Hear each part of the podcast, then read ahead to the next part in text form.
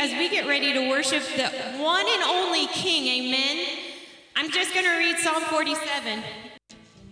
Come, everyone, clap your hands. Shout to God with joyful praise, for the Lord Most High is awesome. He is the great King of all the earth. He subdues the nations before us, putting our enemies beneath our feet. He chose the promised land as our inheritance, the proud possession of Jacob's descendants, whom he loves. God has ascended with mighty shout. The Lord has ascended with trumpets blaring. Sing praise to our God. Sing praises. Sing praises to the King. Sing praises, for God is the King over all of the earth. Praise him with a song. God reigns above the nation, sitting on his holy throne. The rulers of the world had gathered together with the people of God of Abraham. For all the kings of the earth belong to God. He is highly honored everywhere. So let's come to him clapping and singing a shout of joyful praise because he is king. Amen. And he has chosen the promised land for his people.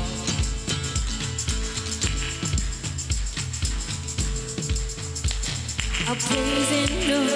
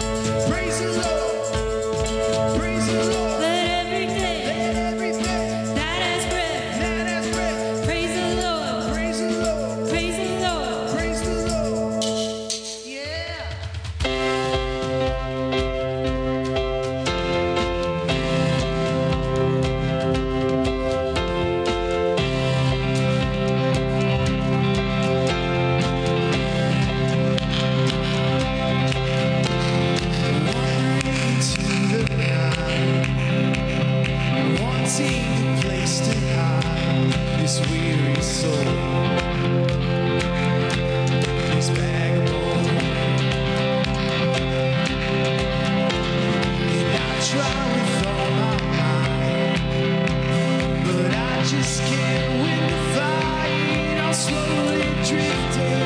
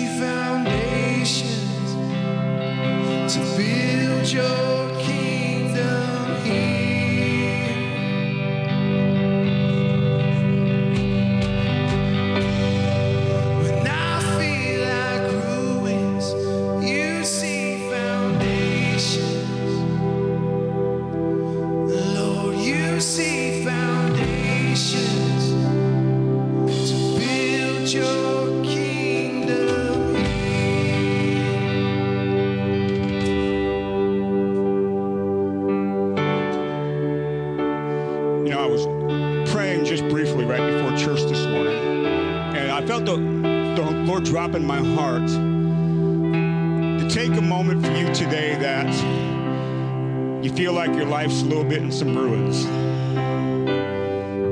That, that maybe, as Jesus said, you've been laboring hard and you're weary in your soul your tough times, tough seasons. May- Maybe it's been a week, maybe maybe it's been an entire season. And it just feels like there's no breakthrough. Doesn't feel like things are working out. Feels like you're just running in place, spinning in the wind. It's just, just not happening. What Jesus said is, He said, Now if you feel that way, come to me. Those who are laboring and you're weary. And he will give you rest for your soul. I think there's a lot of you who need some rest in your soul this morning. It's just, it's out of sorts, out of rhythm. To give space this morning for that. So how, about this? How about this? I'm, I'm going to ask for response. Be honest. If that's you, raise your hand. Let me see. Anybody in the house? Okay. Secondly, I want you to come down here. Make your way down. You raised your hand just now. Come down right here. And we're going to spend some time with you, just for a few moments. And the best thing that those of you at your seats can do as a body of faith, family of faith, is simply begin to pray for the people that are down here right now. Amen? So, whatever time we take, you can worship, you can pray, but let's join together in faith for those that are down here this morning. So, so squeeze in here a little bit. In Jesus' name. But I believe that if we are active in consistently giving these things over to Him, that He responds. And it's never, never just these snap moments, easy button pushes, you know, and everything just goes away. But He gives you what you need, not only to see you through,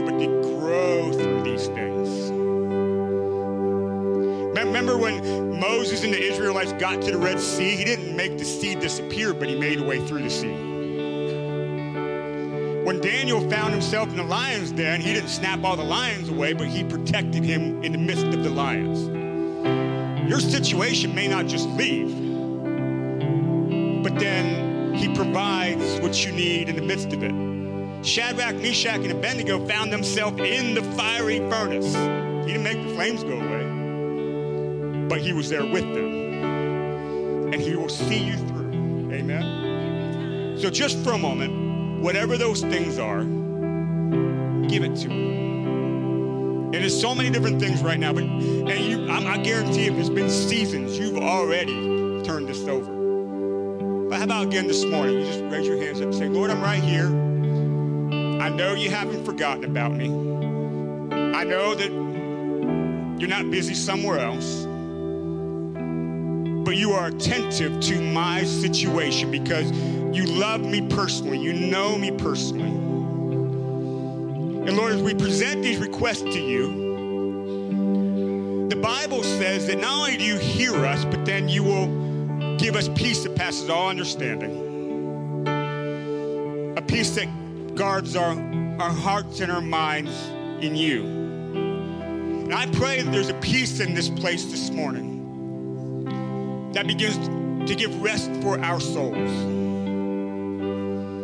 Lord, a peace that overcomes the anxiousness and the worries and the stress. And, and where there seems to be no answer, that peace allows us to know that you're with us and you have us. And somehow, some way, you're going to make a way in the wilderness, that there's going to be streams found in the desert. We believe that, Lord. We're bold enough to come down here and be before you because we believe in you. And that faith will arise out of our weary souls. At the end of these days, Lord, we're going to be able to take a deep breath to know it's going to be okay. Lord, we're going to get good night's sleep because we're at rest in our hearts that we're not going to have these things take over our minds and, and constantly just, just cause stress and anxiousness and, and worry. Our minds are given peace. I thank you for that. And all the while knowing somehow, someway, you are working for the answers of these things. You're working for the good of these things. And you're going to see us through. Lord, I thank you for that. I thank you for that. There is nothing too big for you, God. Nothing. There's nothing too great for you. Nothing. There's nothing that you can't give us wisdom in what we're supposed to do. There's nothing. For God, we place ourselves in your hands. And in our lives, you are the wonderful counselor. You are the mighty God. You are the everlasting Father. And you are the Prince of Peace. And we receive those things today in Jesus' name. In Jesus' name. Oh, Jesus. Oh, Jesus. All right, so here's what I'm going to do. I want you guys to squeeze in here. We're going to do a family prayer thing right now. Right? Okay, so come on in. Come on in. Grab, grab the person next to you. Put your arms on their shoulders. You know, we're, we're in this together. We're growing together. We're helping one another. Amen? All right, so I'm going to do this. Let's, let's pray.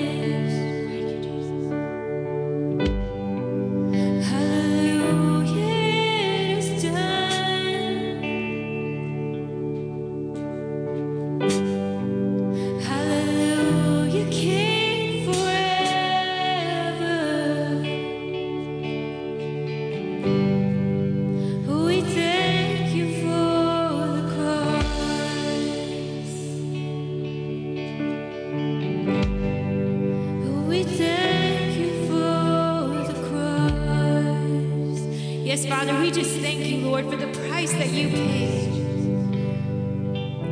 so that we could be white as snow. You are so good. You are glorious.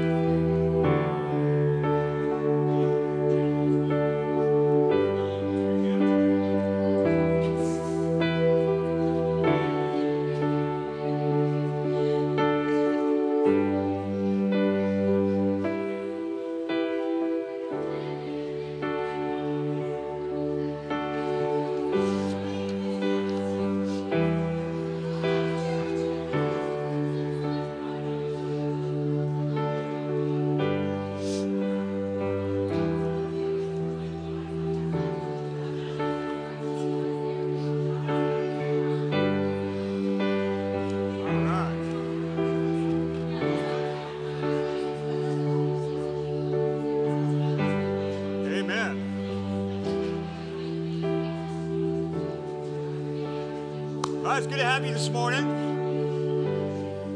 Good to have you this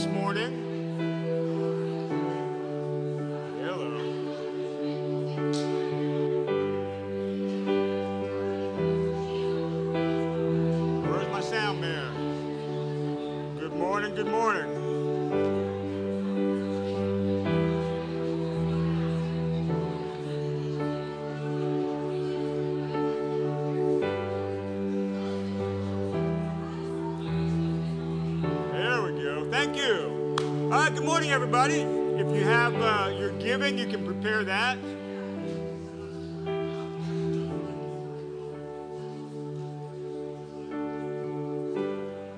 Tithe and offering envelopes are in the chairs in front of you. If not, wave your hand around. One of the ushers will help you out. And we appreciate your giving. And our giving is always an extension of our time of worship. It's a response to the goodness of God and his faithfulness to us. How many know God is faithful? Let me see. So as you give this morning, we're worshiping God in our giving because he is faithful. And all things belong to him, all things come from him. Whether or not you believe that, everything was established by him, therefore everything comes from him. So we give our tithe and our offering in response to that as God increases our life. We bless him with the first fruits of what comes into our house because he is good, acknowledging that he is always our provider. Amen. So let, me pray over your giving. If you have something, you can bring it down to these baskets up here. Lord, I thank you for an opportunity to come to church today, be uh, with a family of faith as we're, we're in this together, Lord. We're growing together, we're helping one another. We thank you for that opportunity to be a part of it. But as we give today, it's another expression, an overflow of, of our hearts in response to you. We thank you, Lord, for all of the things you do in our lives, including the provision in our lives. Lord, that you, you are consistently this day our daily bread, and, and above beyond that. And we thank you for that. In Jesus' name, we all say, Amen. So if you have something, you can bring it down. As you're doing that, let me do some announcements real quick. This coming Friday night, turn to your neighbor and say, This Friday. All right, this Friday night is Love Your Marriage. So if you are married, if you are married, or you want to be married, or you're with somebody and you're careening down that road to get married, Friday night's for you.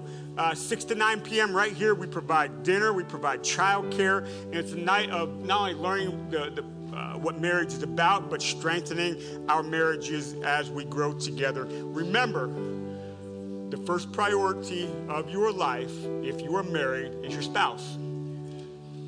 Above anything else, your spouse is your first priority. So we do nights like Love Your Marriage to not only reinforce that, but to give us some tools to grow together and make sure our marriages are strong. So that this coming Friday, there's a sign-up sheet at the back. So two things about the sign-up sheet, real quick. Number one is this: is that uh, if you have not signed up and you plan on being there, please sign up. Number two is if you signed up but something came up you can't be, please cross your name off because I'm ordering food. I want to be a good steward with our money and uh, get the appropriate amount of food for the people that are here. So we'll have food up here for us, and the kids will have something different downstairs. And uh, we have babysitting for them, childcare. So uh, that's this Friday. Be there for that. And uh, along with that, don't forget we're, we're into our semester of small groups. And having said that, tonight is Joy Fellowship. Bill and Patsy, wave your hand around. It's 5 o'clock right here. They meet down in, in the basement. Uh, you can bring some food to share. If not, show up anyways. And, and, they have a good time together. 5 o'clock tonight for them. But if you want to be a part of a small group and, and you don't know anything about it, back on the backboard, there's a, a list of uh, group leaders and when they meet. All you got to do is just show up when the time and the, and the day is. That's back on that back paper. And uh, get involved in a small group. They're important to who we are. Uh, this coming Wednesday, is uh, our Wednesday night youth hangout during church. Fifth through 12th grade gets together. And we always have kids' church, but uh, youth is in every service. But this Wednesday during church is uh, youth hangout. Plus, next Sunday night at 6 o'clock, we have our Sunday evening youth hangout. So don't forget about that. So Wednesday youth, then also next Sunday at 6 o'clock, uh, there is something for the 5th through 12th grade. And last but not least, uh, we are inside 40 days to Easter. And we have at the back uh, table, kind of a, a, scripture reading guide for uh, the time leading up to Easter. So we're, we're, focused on not only the death of Jesus, but his resurrection. So if you haven't picked up one of these, go ahead and grab one after church today. And it's just a little bit of uh, passages of scripture, some chapters to read as we head towards Easter. So pick that up. It's a great tool to help you in your Bible study. All right. So if you got your Bibles, get them out. If you're new with us today and you're visiting with us, there are these uh, Connect cards in the back of your chair. Fill one of those out, uh, give it to me or one of the ushers, and uh, we'd just love to connect with you. And if you want to know more about our church and just a little bit, some details, there's this blue uh, fold over also in the back of the chairs. Just grab it, take it with you. You can read about our church, and also on there is our website on the back of. You can go there and see some more things about us. But it's good to have everybody today. So turn to your neighbor and say, You look spectacular. Let them know. You look spectacular. No lies in the house today. That's true. Proverbs chapter 16. Proverbs chapter 16. We're on the third week of a series on priorities. We call it Back in Order. Proverbs chapter 16 and verse number 3 will say this Commit your work to the Lord, in other words, the things that you do and your plans will be established. the Lord, verse 4, the Lord has made everything for its purpose. So you can keep reading later about that, but just want to focus in. When you commit everything you do to Him, He's going to establish your steps. Because God makes things with purpose. Everything He does, there's purpose behind it.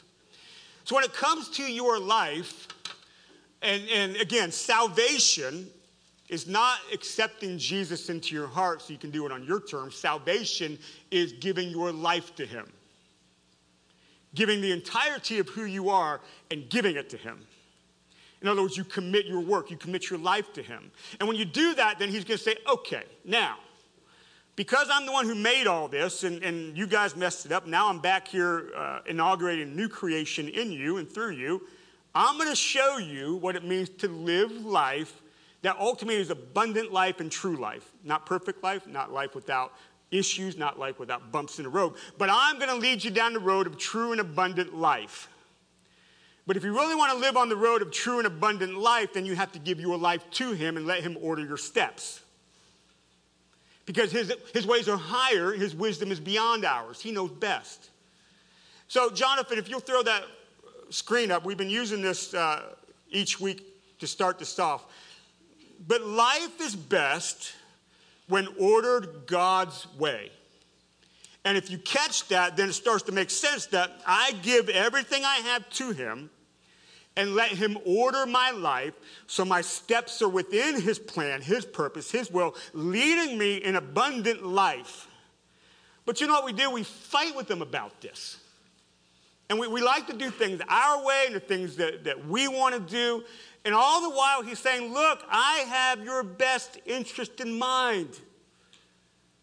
Life is best when you let me order it. That's what he's saying to you.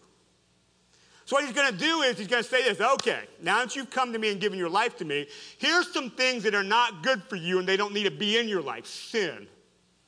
He's going to help you deal with it. He's going to forgive you of it, but then he's going to help you deal with it on the back end. But there's also going to be things in your life that really aren't beneficial. And he's going to start to say, hey, that's not beneficial for you or those around you. So how about we cut that out too? And he starts to order your life. But then there's a whole bunch of things in your life that are good and should be there, but sometimes they get out of whack. So if you're married, your spouse, you have kids, your kids, you have a job, your job, purpose in life, things you put your hand to. And these things can get out of order. You can throw rest in there. We're going to talk a little bit about, rest today. Your hobbies. How many of y'all have a hobby? Things you like to do. Okay, you have hobbies, you have interests. Uh, and then, then, not only do you have kids, but your kids are doing a bazillion things. They're playing every sport on the planet, and the sports never stop, or they're involved in, in plays and dramas. And it, life is busy. Life has a lot going on. And especially when you have technology at your fingertips where you can get wrapped up and just scrolling through your phone all the time, you can make your life busy with stuff like that too. And what God is trying to do, He's trying to say, hey, look, abundant life is this way. I've made you new in your salvation, new creation. But there's a way of living this out that's beneficial to you and also those that are around you that you're connected to relationally. So we started last week with this. Your spouse, if you are married, is the number one priority of your life. And sometimes that gets out of whack, out of order. That's your first priority. Because your spouse, if you are married, is the only one where you are one flesh with and called to be together with. Even your kids are not one flesh with you like that. You guys got together in one flesh and made flesh, but they're not one flesh with you that way. Then, if you have kids, then your kids are your second priority. Above everything else, your job, your purpose, the things you put your hands to, uh, hobbies, your spouse is first, and your kids are second. Because if it gets out of whack, if, if your marriage is suffering, it will affect your kids. That's why you got to take care of your marriage first. And all the other things in life eh, come after, and they will flow in a proper way where it's not only beneficial to you, but those that you're in relation with. So I want to talk to you today about your work, your job, your purpose, the things that you put your hands to. And I want to talk to you about rest. Ecclesiastes chapter number two. Can go find that in your Old Testament. Ecclesiastes chapter 2.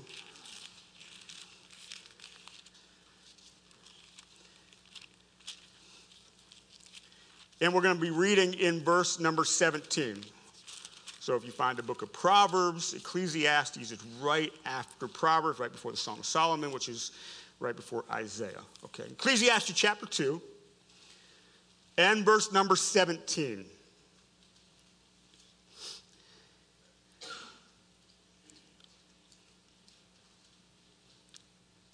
And this is the, uh, the wisdom of Solomon. And what Solomon is doing, by the way, in Ecclesiastes, he's working through in his mind the things that we do in life. And, and he's finding that a lot of it is meaningless. So let's, let's pick up what he's saying here.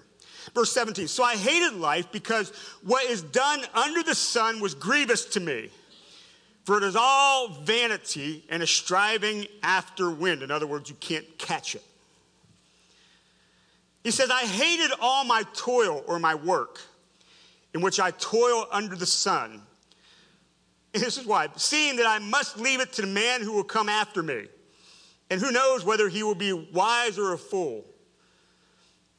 Yet he'll be master over all for which I have toiled and used my wisdom under the sun. This is also vanity. So I turned about and gave my heart up to despair over all the toil of my labors under the sun, because sometimes a person who has toiled with wisdom and knowledge and skill must leave everything to be enjoyed by someone who did not toil for it. This is also vanity and a great evil. So, what has a man from all the toil and striving of his heart, in which he toils beneath the sun? For all his days are full of sorrow, and his works is a vexation. Even in the night, his heart does not rest. This is also vanity. There's nothing better for a person than he should eat and drink and find enjoyment in his toil. This also I saw is from the hand of God. For apart from him who can eat or who can have enjoyment, for the one who pleases him, God gives, has given wisdom and knowledge and joy, but to the sinner he has given the business of gathering and collecting, only to have one, only to give it to one who pleases God. What Solomon is getting at here is I am working hard, and what good is it really for me? Have you ever felt like at the job that you have, you're just simply replaceable, anyways? You ever felt that way? Have you ever felt that you're working hard and really it doesn't do much for you? Doing all these things in life and you're not finding any meaning. So the point is this the job that you have, though it provides, the job that you have that you're working hard at, the job that you have where I, I, there are things you can accomplish in life where you do find some meaning, ultimately doesn't bring the fulfillment that only God can bring to you. Because God is the one who brings the enjoyment of life to eating and drinking and working and the things that we do. So the thing is this your marriage, if you're married, is priority. Your kids are your second priority. And what falls right in behind that is what you do with your hands. Some of you have a job, a paid vocation. Some of you uh, have purpose in your life, things that you do that you feel called to do. Some, some of you, it's just, just what you do with your hands. And in other words, you put your life to. So, for instance, for me, I've been called to pastor. That's what I do. And I've been fortunate enough all these years that it's also been my paid vocation. Okay? But here's the thing I can work hard at what I do, but at the end of the day, it may feel meaningless to me. You see, I work hard to provide for my family. I work hard to fulfill what God has called me to do, but yet sometimes it just feels meaningless. Why am I doing this? Are you kidding me? I feel like I'm wasting my time. Ever feel that way? Anybody? Okay. And you have to understand is yes, you will find some fulfillment in meaning in the things you do. Ultimately, your only meaning will come in right relationship with God. in which case he'll show you the rest of the way of life and how those things fit and work in your life and then do bring the fulfillment that you're supposed to. But there's people out there that try to find all of their meaning in their job, making money, purpose in life, achieving things, success. And if that is the case, you will find those things are meaningless. Because at the end of the day, listen, you will die and you will take nothing with you. And it will be left to somebody else that didn't work for it. Right? And you hope it's left to somebody that will use it in wisdom and, and, and understanding, but that's not guaranteed. So jobs have their place, and, and purpose has its place, and what you put your hands to has its place, but it's never to take the meaning of your life above relationship and finding fulfillment with Him first. And what happens is sometimes when we chase success or we chase making money or we chase that being our meaning, it gets out of whack in life, and, and our marriages or even our kids are neglected because it's out of order.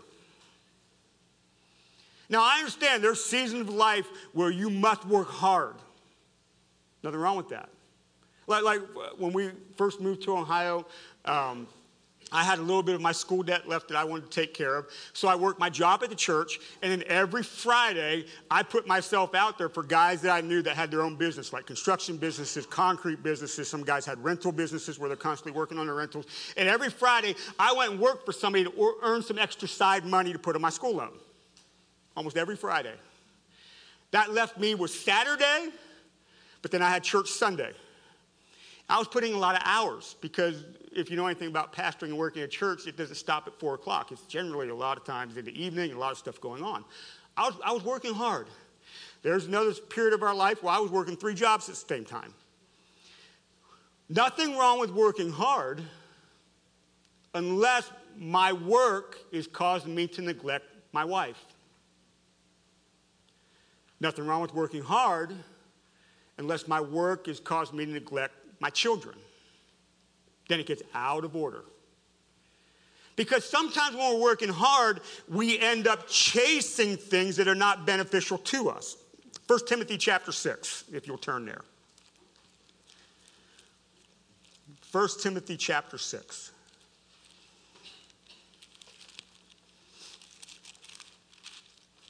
And we'll go to verse, let's see, number 6.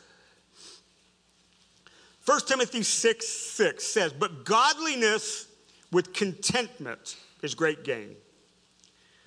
For he brought nothing into the world, and we can't take anything out of the world. But if we have food and clothing, with these we will be content. But those who desire to be rich fall into temptation and into a snare, in, into many senseless and harmful desires that plunge people into ruin and destruction. That, that's, that's heavy wording right there.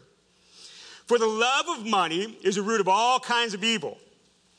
And it's through this craving that some have wandered away from the faith and have pierced themselves with many pangs. But as for you, O man of God, flee these things. And Paul makes a list of things right there to get after. So, in other words, Job is good, working hard is good, purpose is good, the things you put your hand to are good as long as they stay within the proper perspective of being content in life. And when you start to chase things outside of contentment, often your job and your purpose and the things you put your hands to, it gets out of place in your life. And you begin to neglect the things that are most important your spouse and your kids, healthy relationships with the people around you. So, job is good, work is good, but yet it needs to be in the proper place. If, if God does not bring your meaning, then what you do with your life and with your hands will get out of priority. If you do not learn contentment, then what you do with your life, your job, with your hands, your purpose can get out of priority. Though we are to work hard, if you do not see God as your provider, then you will think you have to earn it all yourself. And job and purpose and the things you do with your hands can get out of priority.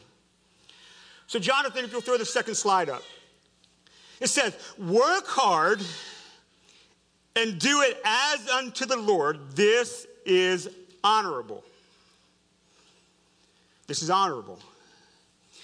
So, one of the reasons that we may work hard I'm going to work hard because I really want my family to have, and I actually want them to have more than I had, right?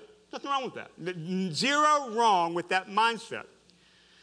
But if I think that I can replace my relationship with my spouse or relationship with my kids with things, then it's out of whack. They're most happy and most beneficial when you're in a relationship with them, not with things that you give them. Though I want, I want to give my spouse things. I want to give my kids things. I want them to have. When, I, when I'm dead and gone, I want there's something left for them. But that's not the biggest purpose of life. The biggest person, purpose of life is the relationship, right? But yet we're to work hard. We do it unto the Lord because if we do it this way, then it is honorable. So a couple passages about that. Second Thessalonians chapter 3.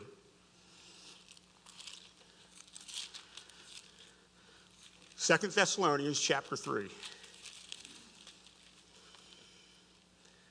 Right before 1 Timothy, where you just were. And let's go to verse 6. Now we commend you, brothers, in the name of our Lord Jesus Christ, that you keep away from any brother who is walking in idleness and not in accord with the tradition you have received from us. For you yourselves know how you ought to imitate us, because we were not idle when we were with you, nor did we eat anyone's bread without paying for it, but with toil and labor we worked day and night that we might not be a burden to any of you. It was not because we did not have that right, but because uh, to give you in ourselves an example to imitate.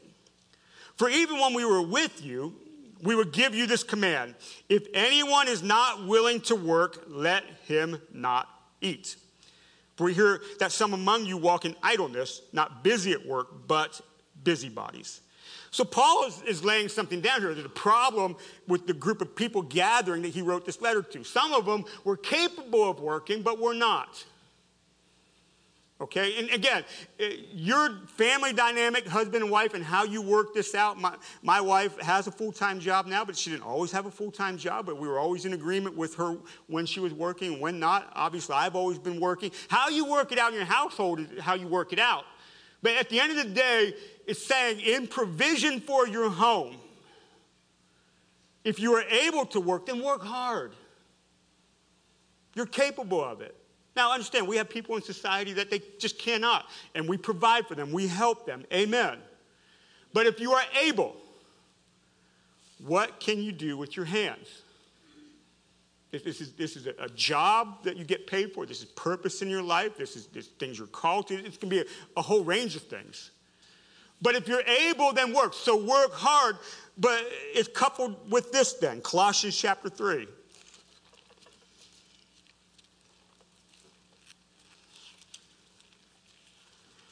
Colossians chapter 3 and verse 22.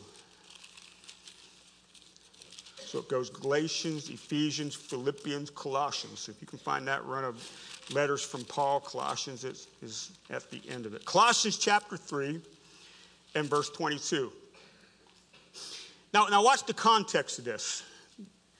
Colossians 3:22 says bond servants or slaves obey everything those who are your earthly masters. Now, let me just say something here. Paul is not advocating that slavery is okay. He's talking to people that are in that situation.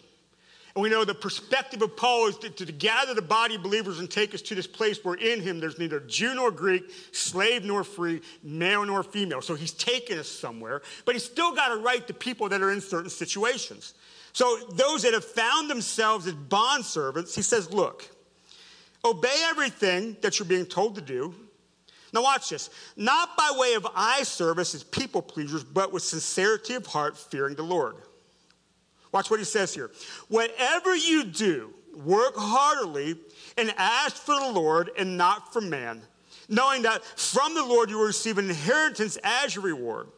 You are serving the Lord Christ, for whom the wrongdoer will be paid back for the wrong he has done, and there is no partiality. He actually says, Hey, masters, by the way, treat your bond servants justly and fairly, knowing that you also have a master in heaven in which they will be judged, is what he's saying there. Here's the thing. So we work hard, and whatever it is you do in life, do it as unto the Lord. So you have a job, I don't, I don't know, at, uh, over in Jackson Center, Plastipak. You ever hear Plastipak? Factory there. If I worked at Plastipak, I may not like my pay. I may not like a manager who treats me a certain way. But I'm not working for them anyhow at the end of the day. I'm doing it as unto the Lord. It'll change your attitude about what you do. Everything I do in life, I do it the best that I can. I work hard. And I do it as I'm doing unto Him, as a light to this world. You see? And if you think that way about what you do, it goes back to Ecclesiastes meaningless, meaningless. All this toil under sun is meaningless. No, no, no, no, no. Now, now there's a course correction here. No, no, no, because you're doing it as unto the Lord. Now there's meaning. Because ultimately, if you're doing it unto Him, He's the one that supplies your meaning, not the result of your work per se. And when you do it as unto the Lord, then you, He's able to order your steps in what you do. And He'll show you the priority of these things in your life. And, and if you start to chase riches and not being content, He'll tap you on the shoulder in conviction. Hey, hey, hey, Wait a second. You're neglecting your family to chase money. It's not good. Let's get back in order. Right? And he's involved in your situation. And then when you're frustrated about your job and you're frustrated about what you do and you don't like it and you feel like you're stuck and it's not necessarily an easy way to get a new job or a better job or, a better paying job or whatever, it puts your attitude right. Because I'm doing it to you anyways. I'm doing it unto the Lord and not the people around me. And then when you do it unto the Lord, then your attitude towards other people will be right, and your actions towards other people will be right. Because He's guiding you in these things. So, so when somebody comes and they complain about their job to me, I'm just like, who are you doing it for? I understand your frustration, nothing wrong with that. You're, you're able to change and do what you want to do. But at the start, who are you doing this for? If you're doing it as unto the Lord, it will help you in those moments, right? So before I, I came to the church uh, in, in Watkins, only believe, I was with another church that was really struggling. And I was getting the blowback of a lot of it. And I was just like, I'm out of here. I'm done. I'm over it. Not listening to this anymore. And the Lord grabbed my heart and he said, Will you stop? And at the time, by the way, I was like 24 years old, so me and my immaturity. But um, grabbed my heart. He said, Stop. Who are you doing this for? Well, I'm doing it for you. Then stop. You're not doing it for them, anyways. Stop. He started to teach me something about the labor of my life. That no matter what was done to me, I respond Christ like because I'm doing it as unto him, anyways. And no matter what is done to me, if I respond Christ like, then he honors that. He honors it. And you are constantly committing then because if I'm doing it unto you, you are my provider. So if that door shuts, he's going to open another one because I've been honorable. You see what I'm getting at? So we do things unto the Lord because ultimately He is our provider and He is the one that sets our course, anyways. So I would say this, by the way be thankful for what you have, even if you don't like it. Be thankful. It's unto the Lord. Don't cut corners when nobody's watching. Why? It's unto the Lord. Don't take advantage of your work situation. Why? It's unto the Lord. You do things right. The conscious integrity of your heart. Why? Because you're a Christian. And not everybody else lives that way. Amen? Now, having said that, let me talk to you about rest for a minute. So, spouse, kids, healthy relationships, even extended family, whatever, work, purpose, what you put your hands to. Now let's talk about rest. We have a problem with rest in our society. People are too busy. Now, notice, God created the earth in six days, and what did He do on the seventh day? He rested. Why? To set us an example. Set us an example. What's amazing is there's, it, within the law of Moses, there came what they call the Sabbath sundown Friday to sundown Saturday. And they said, Shabbat, don't do anything, rest.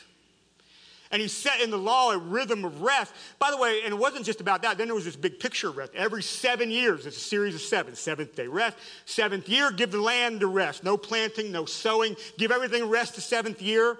Then they went seven times seven. And then the 50th year, after 49 years, was the year of Jubilee a big time of rest. People that fell into slavery during that time were set free. Land that was sold was returned to original owners. Land, again, was resting, no sowing or, or, or reaping that year. All these things happened in a series of seven, so he was teaching us big picture rest.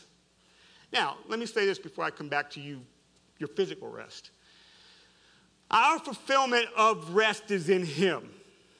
Now, again, work hard do it as unto him, but your fulfillment's in him, right? You must physically rest, but ultimately our rest is found in him. Jesus said, Come to me, all who are weary, and I will give you rest. What's interesting about that, that's Matthew chapter 11. We don't need to turn there. Matthew 11.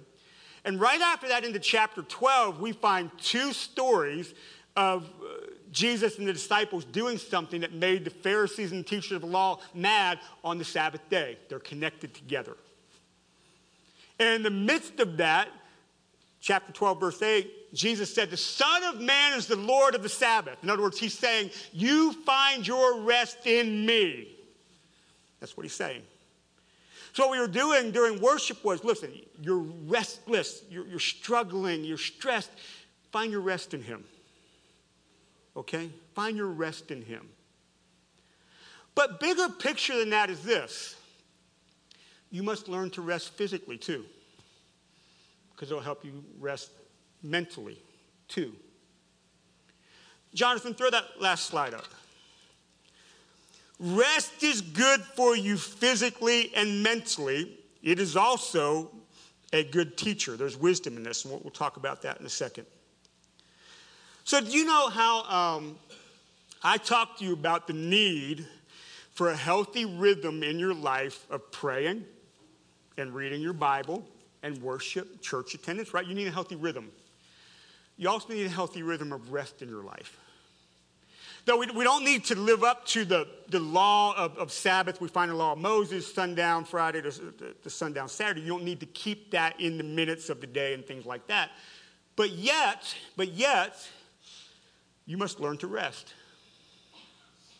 You must learn how to take a break physically because it helps you mentally. See, somebody would say, and I would not argue with this, actually, the concept of rest is the biggest priority of everything because if you're not resting physically nor getting rest mentally, it's going to be hard to be a good spouse. It's going to be hard to be a good parent going to be hard to be a good worker, or business owner, or whatever it is you do. It's going to be hard to, to keep up with the things that you put your hands to. You got to learn to rest. In other words, we as a society have a hard time finding a break from our busyness, and you must learn to do it. So, so kind of like this if you are married, especially if you've got little ones or kids in the house yet, you're going to prioritize your spouse. What you need to do is carve time out where you two can just do something together. Go out on a date night, spend some time together. Send the kids to bed and watch the Netflix, whatever, together. You know what I'm saying? Spend time. But in there, there's a restful action in that together. Listen, I tell you guys this all the time. I am a list maker. I always have a list of things to do. I have to learn some days, because I keep my list in my phone mostly. I have to take this and know there's a list and it's making me restless. I have to do this. Because you know what? That list is going to be there tomorrow too. And I know as soon as I'm done with that list, there's going to be another list. I've got to learn to rest, take time out, and relax. Because it'll also help you mentally. Right? See, here's what happens. Here, here's why rest is a teacher. When you rest, it helps teach you contentment and it pushes back against greed. I'm going to take a rest day from working to earn money today because I'm content. I don't need the greed in my life. I'm able to take a rest day. Rest guards against workaholism and addiction to work, and that's a problem sometimes. Rest reminds us that God is my provider, and I don't have to do it all. That I can actually rest today, and God's going to see me through. And it also will, teach me that my relationship with Him is bigger picture than my work, anyways.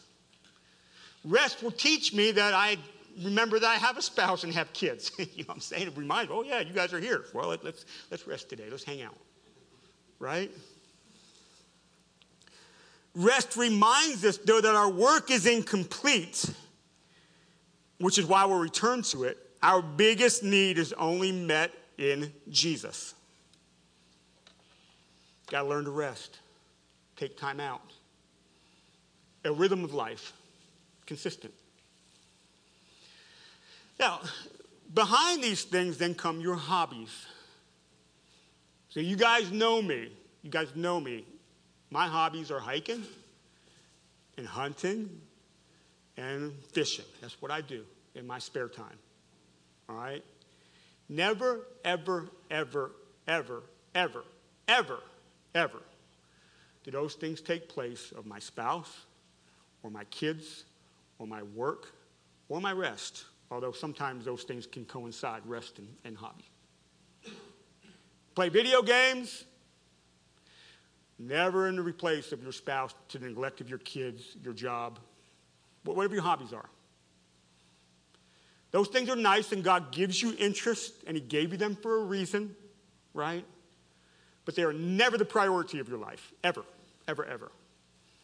They flow in a natural way of, of certain kinds of fulfillment, but never to the neglect of other things.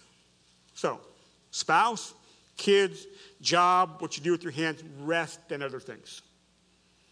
There's an order, back in order. Life is best when ordered God's way. Because when I see life that way, my relationship with my wife, though not perfect, though we'll go through some things, will be healthy.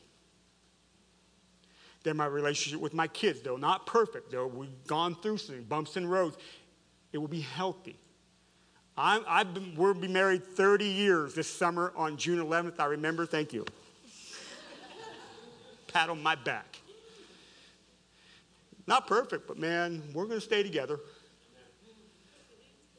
Because a good marriage doesn't happen by accident. We work on it. Priority. All three of my kids still talk to me, don't mind being around me. They knew I wasn't perfect. Yet we have a good relationship because my kids were always a priority above everything else besides my spouse. I've worked hard, I've earned money, but, but yet finding rest in the middle of it, knowing that He is my all and everything. And then, because I have a healthy relationship, she lets me hike and she lets me hunt. And by the way, I do those things more now than I did when my kids were little. You have to understand seasons of life. I didn't do it a lot when my kids were little, but as they're older, fending for themselves, moving out of the house, I have more time. And she, she said, It's okay, go. But I'll never take advantage of that of her. Nor will I ever do the stupid thing, well, I'm man in the house, do what I want anyways. That's dumb. Don't ever do that. That's not what it means. We can talk about that another day. Life is best when ordered God's way. Amen? So let's put some things back in order. Let's ask for wisdom. How, how do I find rest in the middle of all, all of the business of my life? Ask God for wisdom. You don't have to do everything that's out there. Your kids don't have to do everything that's out there. You can lay some things down. It's okay. It's okay. You'll find contentment, right? Ask Him for wisdom, and He'll show you what to do. Then listen and obey, and, and then get in that rhythm a healthy rhythm of life led by Him. Amen? Amen. All right, let's, let's stand up. Let's pray.